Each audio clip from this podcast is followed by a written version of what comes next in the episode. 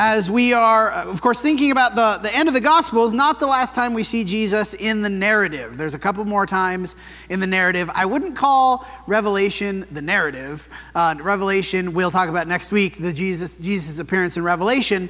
But in the story of the New Testament, we have Matthew, Mark, Luke, and John, and then Acts. Of course, the, the focus shifts to the apostles as Jesus intended in John chapter 20. When he had said this, he showed them his hands and his feet, and the disciples were glad when they saw the Lord. We looked at this last week. Jesus said to them, Peace be with you, as the Father has sent me, even so I am sending you. And of course, the apostles are supposed to pick up the, the work of Jesus, right? God sends Jesus to earth, and then Jesus says, Okay, he sent me, now I'm sending you. You're going to go do this. And that's, of course, what the word apostle means. Apostle means one who is sent somebody who is an emissary, an ambassador, someone sent on a particular task by someone else. And so there's one more major encounter with Jesus post ascension. Of course, the book of Acts begins with Jesus talking to them uh, before he's ascended, then he ascends, and then there's one more encounter with Jesus. One more person that Jesus calls to be one who is sent, to be an apostle there's a one final instance of this. And this encounter that we're going to look at in Acts 9 22 and 26, Acts 9 is the original, uh, the encounter as it appears in uh, the flow of the story. And then Acts 22 and Acts 26, Paul is recalling it. He is, is saying this is a thing that happened back in Acts chapter 9. Now, I want to make a note you're going to see as you, you, if you get the handout on the way out the door. Because of that, there's a tent or there's a, a, first person, third person shift, right? In Acts chapter 9, it's a narrative, it's the story that's being told by Luke. And then in Acts chapter 22 and Acts 26, it switches to I because Paul is recalling the story later. So for the blended account, what you'll see, I have made it all first person as if Paul is recalling the whole story. In Acts chapter 9, it's not first person. We understand that. But to make the blended text fit together, it's really weird if you have it switching back and forth between uh, he did this or I did this. So it's all unified. And in this encounter, we see Paul, well, he's really Saul, uh, his conversion story we see the grace that Jesus is offering. The grace that Jesus is offering in the Christian worldview, in the kingdom of God that has come, right? He has ascended, he's sending the apostles to establish the kingdom, and the grace that is on offer in this kingdom. But also what that grace obligates in those who follow. And so we see first the incredible depth of Jesus' grace toward, and I'm, I'm gonna, I know it's gonna happen, you just gotta go with it towards Paul slash Saul. I'm going to switch sort of probably at random because my brain is that way. Paul is he is Saul. These are the same person. He changes his name later on. But in the story in Acts chapter 9, he's Saul, and then later on he switches to Paul. Jesus, the incredible grace that he is offering. We begin this story in Acts chapter 26, verse 9. This is him recalling it later. Now, his recollection of his sins fluctuates a bit from account to account. We have Acts chapter 9, we have uh, Acts chapter 22, then we have Acts chapter 26. We also have some recollections in Galatians, we have some recollections in the Corinthian letters. Uh, Paul fluctuates a bit as he recalls his sin.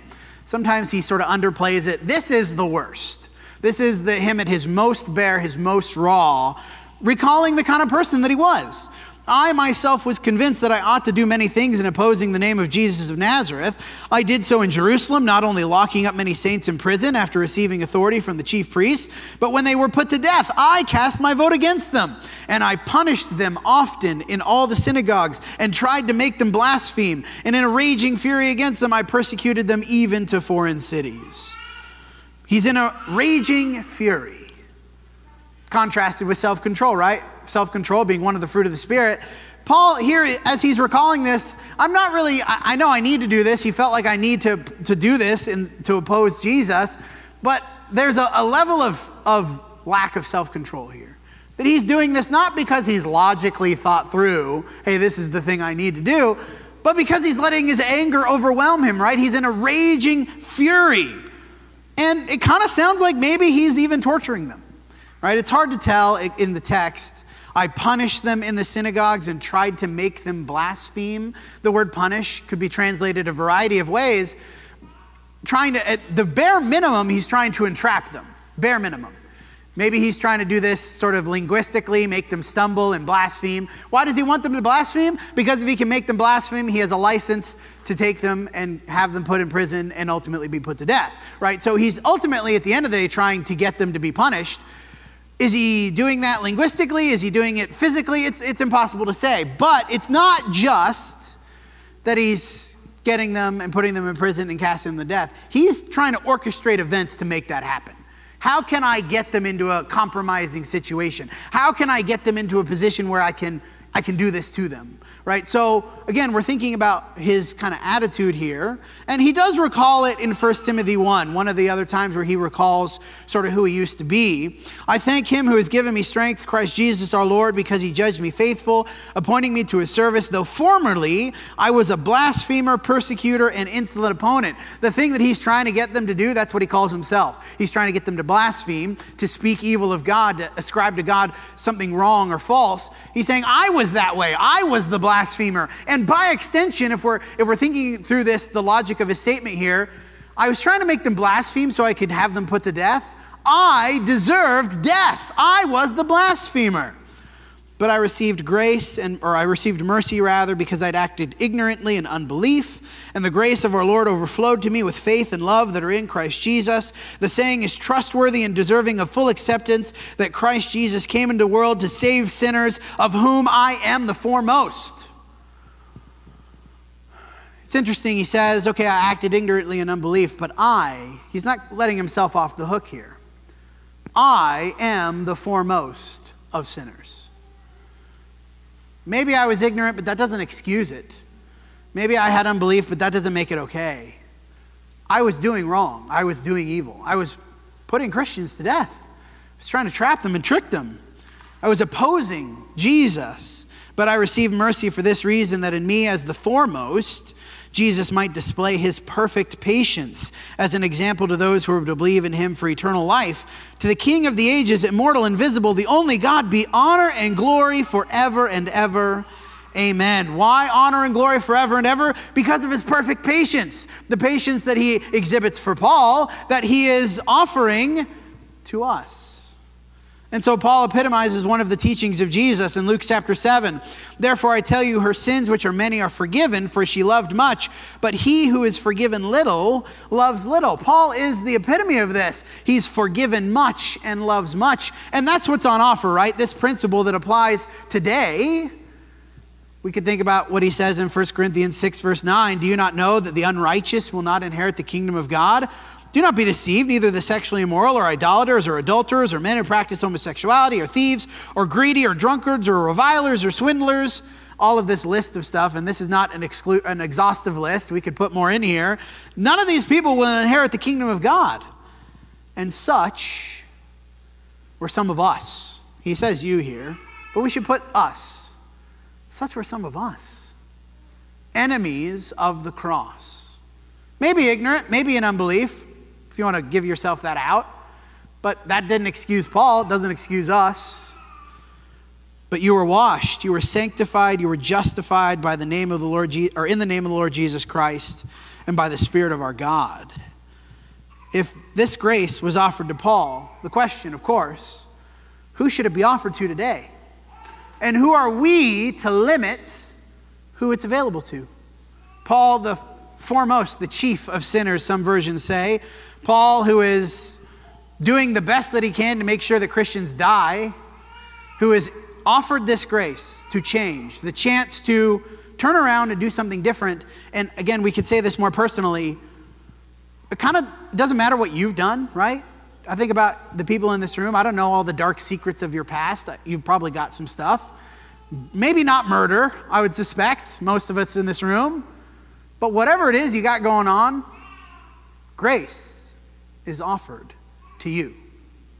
But the grace that Jesus offered is accompanied by expectation the expectation of risk, sacrifice, and obedience. Acts 9, verse 10, one of the side characters of this sort of conversion story, Ananias, the story is, is centered on Saul, aka Paul, Ananias has a role to play, and we see in Acts chapter 9. Ananias is already a believer. He's already received this grace. He's somebody who's already accepted the truth of Jesus. There is a disciple at Damascus named Ananias. The Lord said to him in a vision, Ananias. And he said, Here I am, Lord. The Lord said to him, Rise and go to the street called Straight. At the house of Judas, look for a man of Tarsus named Saul. Behold, he's praying He has seen in a vision a man named Ananias come and lay his hands on him that he might regain his sight. Ananias answered, Lord, I have heard from many about this man, how much evil he has done to your saints at Jerusalem, and here he has authority from the chief priest to bind all who call on your name.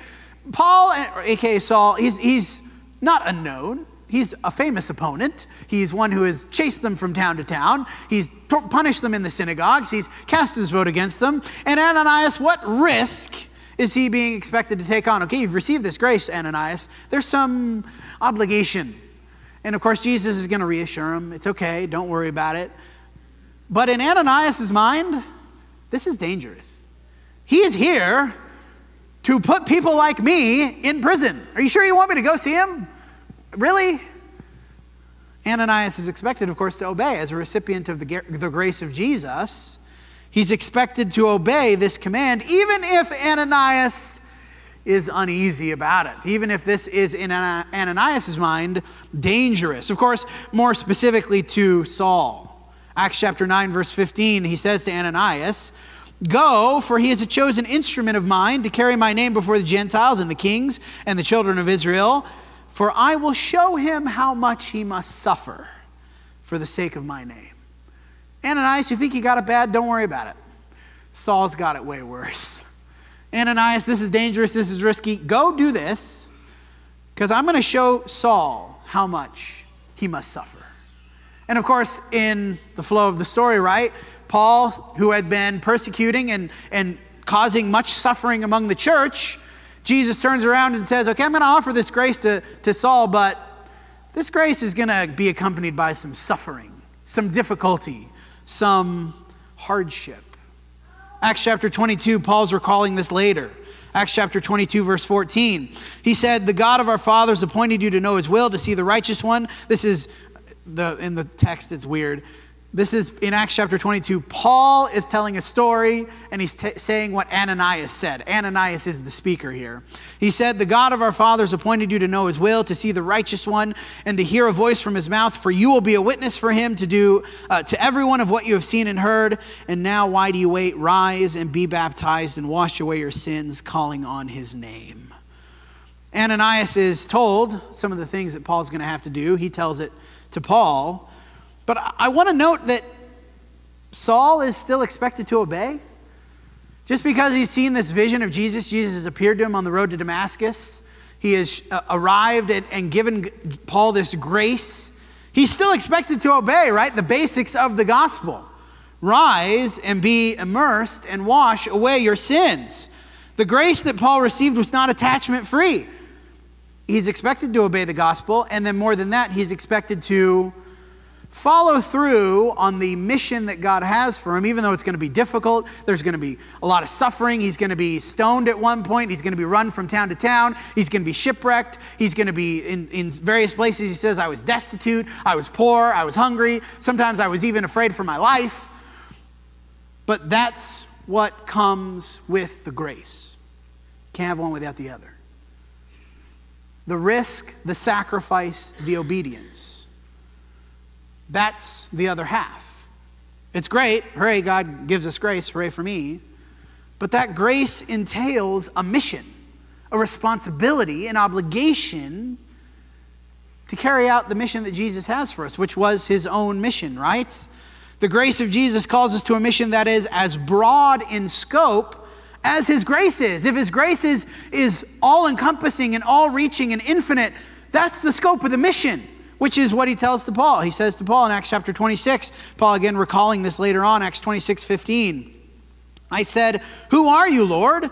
The Lord said, I am Jesus whom you are persecuting. Rise and stand on your feet. I have appeared to you for this purpose. And Paul gets to know the, the nice purpose that, I say nice, he gets to know in great detail the exact purpose that God has for him. For us, it's, it's a little less clear, right? We have the broad scope of God's mission, the purpose that he calls for us. It is in principle the same as Paul's. It's going to look different for everybody the exact details of your purpose, but it, it serves the same thing that Paul's did, right? I have appeared to you for this purpose to appoint you as a servant and a witness to the things in which you have seen me and to those in which I will appear to you, delivering you from your people uh, and from the Gentiles To whom I am sending you? I'm sending you to the Gentiles to open their eyes that they may turn from darkness to light and from the power of God, uh, power of Satan to God, that they may receive forgiveness of sins and a place among those who are sanctified by faith in me. The mission is to extend this grace of Jesus, grace that we presumably have received, right? Presumably I've received this grace. I was lost and dead in my sins. I was, I was separated from God. I've been united with Him. My sins have been forgiven. Hooray! But then bring that to others, the grace that is offered, so that you may open their eyes, that they may turn from darkness to light, that they may receive forgiveness of sins. The mission is to extend this grace of Jesus to anyone and everyone, regardless of their history, their race, their nationality. And that's Ananias' hang up here. Are you sure he deserves grace? Yes, Ananias, he does. Not that he deserves it, because nobody does but you're going to sit, give it to him anyway. And that's our mission, isn't it? We could combine a couple of these as Acts chapter 9 and 22. If we combine a bit of these stories in the, the, to Ananias' interaction with Paul. So Ananias departed and entered the house. He came to me and standing by and laying his hands on me, he said, Brother Saul, the Lord Jesus, who has appeared to you on the road by which you came, has sent me to you that you may regain your sight and be filled with the Holy Spirit. Receive your sight and immediately something like scales fell from my eyes, and I regained my sight and saw him. And he said, The God of our fathers appointed you to know his will, to see the righteous one, to hear a voice from his mouth, for you will be a witness for him to everyone of what you've seen and heard. This is it. This sentence, the bold and underlined sentence, this is the Christian mission in its most distilled form. Be a witness to everyone of what you have seen and heard. That's it. That's the whole mission. The things you've seen and heard about Jesus, you've experienced His grace, His love, you know His truth, you know the things that He's taught, whatever that is that you've experienced of Him. The same basic truth for everyone, but you've got parts of that that are unique to you. The things that have been forgiven in your life, the experiences that you have had with His grace. The same universal truth that Paul has commanded, right? Rise, be immersed, and wash away your sins. But this is your job as much as it was Paul's. And the question is are you even trying? Are you making any effort at all to fulfill this mission? That's what the grace demands. The grace of Jesus demands that you extend that grace to others. That's the bare minimum of your mission. To tell what you have seen and heard. It may seem heavy, heavy, this mission. The task that God has given us at times can be difficult. At times can be heavy, especially if we're thinking about conflicts within families, conflicts with friends, persecution in the world, which we have it pretty easy in this country. Other places they don't. So I want to end with what I think might be the most profound statement in the entire encounter. As Saul is on the way to Damascus to capture uh, Christians, put them in prison, vote against them. Jesus appears to him in this majestic light that shines all around. And what happens? Acts chapter 9, 22 and 26, I've combined again the, the texts here. When we'd all fallen to the ground, I heard a voice saying to me in the Hebrew language, Saul, Saul, why are you persecuting me? And again, I, I do, I, I, oh man, I really wish we had intonation here. Like, how is Jesus saying this? Is he angry? Is he pondering, questioning? Like, what, what is the emphasis here? It's hard for you to kick against the goads. And I said, Who are you, Lord? And he said to me, I am Jesus of Nazareth, whom you're persecuting. Remember what Paul had been doing, right? He's taking Christian capture, captive. He's maybe torturing them into blasphemy. He's voting for their deaths. And yet, as Paul is doing this, who did Jesus think that Paul was persecuting? It's not the Christians. He is persecuting Christians. But why are you persecuting me? Not why are you persecuting them? Not why are you persecuting my followers? Not why are you persecuting these Christians? Why are you persecuting me? I am the one you are persecuting. And here's the point when you suffer, Jesus suffers. When you are persecuted, Jesus feels it. when you experience loss and heartache and difficulty and sorrow, so does Jesus. Because the grace that he offers is not just forgiveness, it's not just mercy, it's not just heaven, it is perfect unity with him. You think about passages like Ephesians 5. In the same way, husbands should love their wives as their own bodies. He who loves his wife loves himself. No one ever hated his own flesh, but nourishes and cherishes it, just as Christ does the church, because we are members of his body. Therefore, a man shall leave his mother and father and hold fast to his wife, and the two shall become one flesh. This mystery is profound, and I'm saying it refers to Christ and the church. We are his body. When He nourishes and cherishes us, He does that because we are Him. We are His. And so when we suffer, when we experience pain, He feels it because we are His.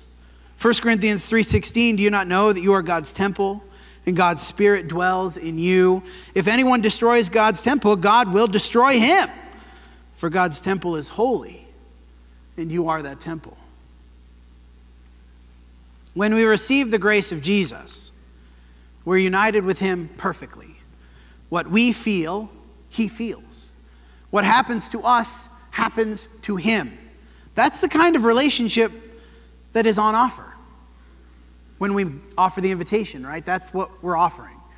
To be so perfectly united with Him because of His grace, because of His mercy, because of His love, that you take on his aspect, his character. And that goes both ways. One of the reasons the mission then is so important, the thing that we're called to do, the risk and the sacrifice and the obedience, is because the things that make Jesus sad, the things that make Jesus feel sorrow, should make me feel sorrow and sadness. That should be a two way street. Jesus offers that grace we referenced it in the communion, right?